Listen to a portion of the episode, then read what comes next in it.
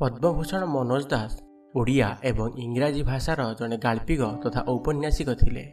ଏତଦ୍ବ୍ୟତୀତ ସେ ଭ୍ରମଣ କାହାଣୀ ଶିଶୁ ସାହିତ୍ୟ କବିତା ପ୍ରବନ୍ଧ ଆଦି ସାହିତ୍ୟର ବିଭିନ୍ନ ଦିଗରେ ନିଜର ଲେଖଲି ଚାଳନା କରିଥିଲେ। ପାଞ୍ଚଟି ବିଶ୍ୱବିଦ୍ୟାଳୟରୁ ସେ ସମ୍ମାନଜନକ ଡକ୍ଟରେଟ୍ ଉପାଧି ଲାଭ କରିବା ସହିତ ଓଡ଼ିଶା ସାହିତ୍ୟ ଏକାଡେମୀର ସର୍ବୋଚ୍ଚ ପୁରସ୍କାର ଅତିବଡ଼ି ଜଗନ୍ନାଥ ଦାସ ସମ୍ମାନ ସରସ୍ୱତୀ ସମ୍ମାନ ଏବଂ ଭାରତ ସରକାରଙ୍କଠାରୁ ଦୁଇହଜାର ଏକ ମସିହାରେ ପଦ୍ମଶ୍ରୀ ଓ ଦୁଇହଜାର କୋଡ଼ିଏ ମସିହାରେ ପଦ୍ମଭୂଷଣ ଉପାଧି ପାଇଥିଲେ। ସେ ସାହିତ୍ୟ ଏକାଡେମୀ ଫେଲୋସିପ୍ ମଧ୍ୟ ପାଇଥିଲେ। ବିଭିନ୍ନ ସମୟରେ ସେ Times of India Hindustan Times the Hindu Statesman ଆଦି ଅନେକ ଦୈନିକ ଖବରକାଗଜ ପାଇଁ ଲେଖାଲେଖି କରୁଥିଲେ।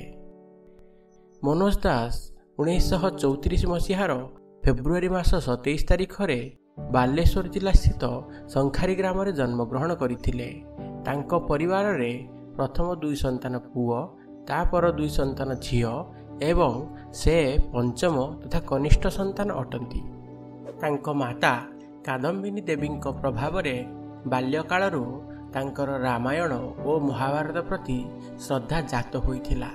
ପରବର୍ତ୍ତୀ ସମୟରେ ସେ ଏହି ଦୁଇଟିକୁ ଅଲୌକିକ ଶକ୍ତିର ଉତ୍ସ ଭାବେ ଅଭିହିତ କରିଥିଲେ ବାଲେଶ୍ୱର ଜିଲ୍ଲା ସ୍କୁଲରେ ପଢ଼ିବା ସମୟରେ ତାଙ୍କ ବ୍ୟକ୍ତିତ୍ୱର ବିଭିନ୍ନ ଦିଗ ବିକଶିତ ହୋଇଥିଲା ସେତେବେଳେ ବଡ଼ ଭାଇ ମନ୍ମଥ ଦାସ ଫକୀରମୋହନ ବିଶ୍ୱବିଦ୍ୟାଳୟର ଇତିହାସ ଅଧ୍ୟାପକ ଥିଲେ ସେମାନେ ଯେଉଁ ଘରେ ରହୁଥିଲେ ତାହା ଥିଲା ବ୍ୟାସକବି ଫକୀରମୋହନ ସେନାପତିଙ୍କର ବାସଗୃହ ଏହା ଜାଣିବା ପରେ ମନୋଜ ଦାସଙ୍କ ହୃଦୟ ସୃଜନ ସମ୍ଭାର ପରିବ୍ୟାପ୍ତ ହୋଇଥିଲା ବାଲେଶ୍ୱରରେ ଅଧ୍ୟୟନ କରୁଥିବା ସମୟରେ ତାଙ୍କର ପ୍ରଥମ ଗଳ୍ପ ସଂକଳନ ସମୁଦ୍ରର କ୍ଷୁଧା ପ୍ରକାଶ ପାଇଥିଲା ଏବଂ ସେହି ସମୟରେ ଦିଗନ୍ତ ପତ୍ରିକା ସମ୍ପାଦନ ମଧ୍ୟ ଆରମ୍ଭ କରିଥିଲେ।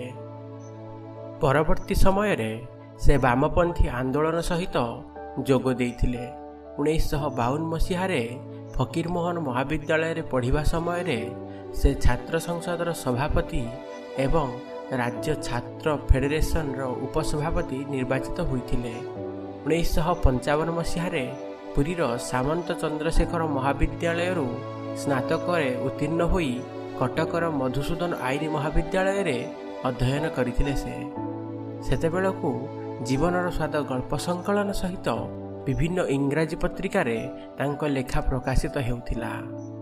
ଉଣେଇଶହ ଛପନ ମସିହାରେ ଉତ୍କଳ ବିଶ୍ୱବିଦ୍ୟାଳୟ ଆଇନ କଲେଜର ଛାତ୍ର ସଂଘର ସଭାପତି ରୂପେ ଇଣ୍ଡୋନେସିଆରେ ଆୟୋଜିତ ଛାତ୍ର ସମ୍ମିଳନୀରେ ସେ ଯୋଗ ଦେଇଥିଲେ ରେଭେନ୍ସା ମହାବିଦ୍ୟାଳୟରୁ ଇଂରାଜୀରେ ସ୍ନାତକ ସାରିବା ପରେ ଉଣେଇଶହ ଅଣଷଠି ମସିହାରେ ଖ୍ରୀଷ୍ଟ ମହାବିଦ୍ୟାଳୟରେ ଅଧ୍ୟାପନା ଆରମ୍ଭ କରିଥିଲେ ସେ। ସେହି ବର୍ଷ ଦିଗନ୍ତ ପତ୍ରିକାର ପୁନଃ ପ୍ରକାଶ ଆରମ୍ଭ ହୋଇଥିଲା।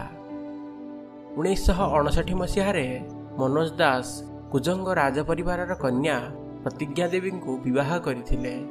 ଉଣେଇଶହ ତେଷଠି ମସିହା ଠାରୁ ସେ ପଣ୍ଡିଚେରୀର ଶ୍ରୀ ଅରବିନ୍ଦ ଆଶ୍ରମଠାରେ ଅବସ୍ଥାନ କରିଆସୁଥିଲେ ସେଠାରେ ସେ ଇଂରାଜୀ ସାହିତ୍ୟର ଅଧ୍ୟାପକ ଭାବେ କାର୍ଯ୍ୟ କରିଥିଲେ ଏବଂ ପ୍ରତିଜ୍ଞା ଦେବୀ ମନସ୍ତତ୍ଵ ବିଭାଗରେ ଅଧ୍ୟାପିକା ଭାବରେ ଯୋଗ ଦେଇଥିଲେ।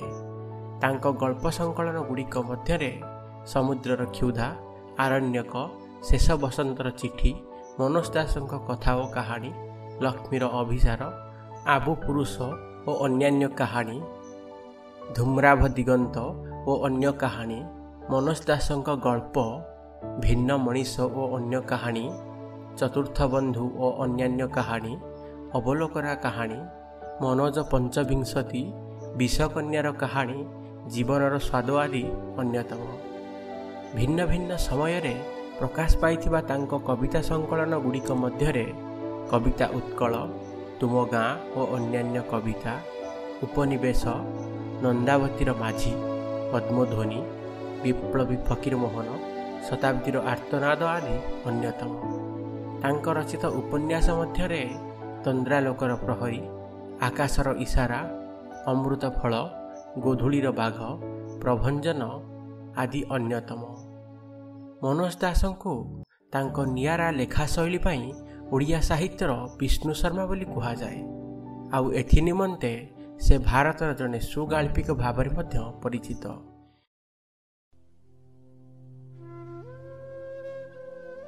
ଦୁଇହଜାର ଏକୋଇଶ ମସିହାର ଅପ୍ରେଲ ସତେଇଶ ତାରିଖରେ ସତାଅଶୀ ବର୍ଷ ବୟସରେ ତାଙ୍କର ମୃତ୍ୟୁ ଘଟିଥିଲା।